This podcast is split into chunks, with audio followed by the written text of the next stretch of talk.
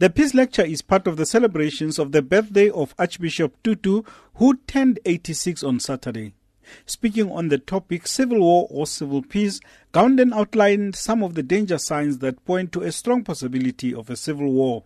He said the current political killings in the country bear the hallmarks of the low intensity civil war of the 1980s and early 90s. What has possessed us as a nation that power, patronage, and greed can drive us to kill each other? How did our dream of a vibrant democracy, of healthy political competition, turn to political intolerance? Intolerance that denies the children their fathers and mothers. He said another factor that could lead to civil war and instability is failure to address the vast inequalities in the country. Compatriots, this storm is approaching. The dark clouds are gathering very fast. 23 years after our first democratic elections, inequality has grown, unemployment has also grown, so too has poverty despite the alleviation of this through social grants. Our economy is either not growing or growing very slowly.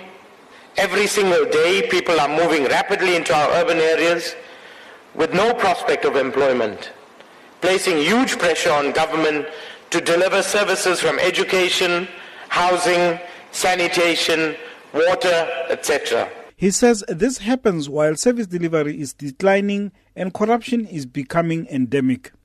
At the same time, he says race relations are deteriorating and ethnicity is rearing its ugly head, and political competition has turned into political intolerance.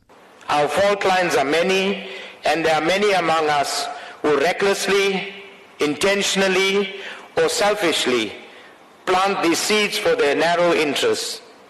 They go on to nurture them and water them with their hateful rhetoric, oblivious to the fact, or irresponsibly alive to the fact, that setting a match to this cocktail of fault lines will unleash a war that nobody will be able to stop.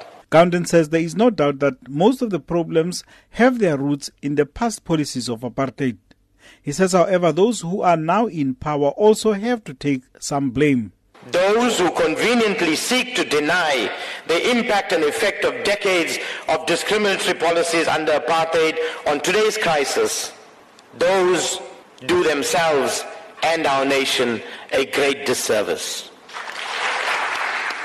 Equally so, compatriots, those who conveniently lay the blame for all our problems at the doorstep of apartheid and its social engineering and use this to justify their mismanagement, corruption, and looting of state resources, they do themselves and our nation a great injustice.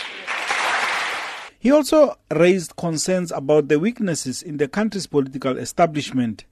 He cautioned that political infighting and factional battles take the focus away from serving the people. I cannot emphasize how important it is for the stability of our country that these political parties, all of them, deal decisively with the divisions among their ranks. They need to urgently find each other, compromise, and heal their divisions. Our country is too fragile to deal with these divisions.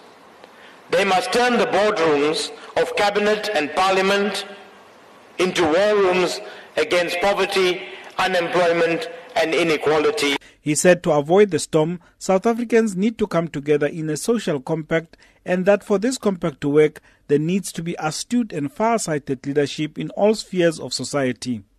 I am Joseph Mosia in Cape Town.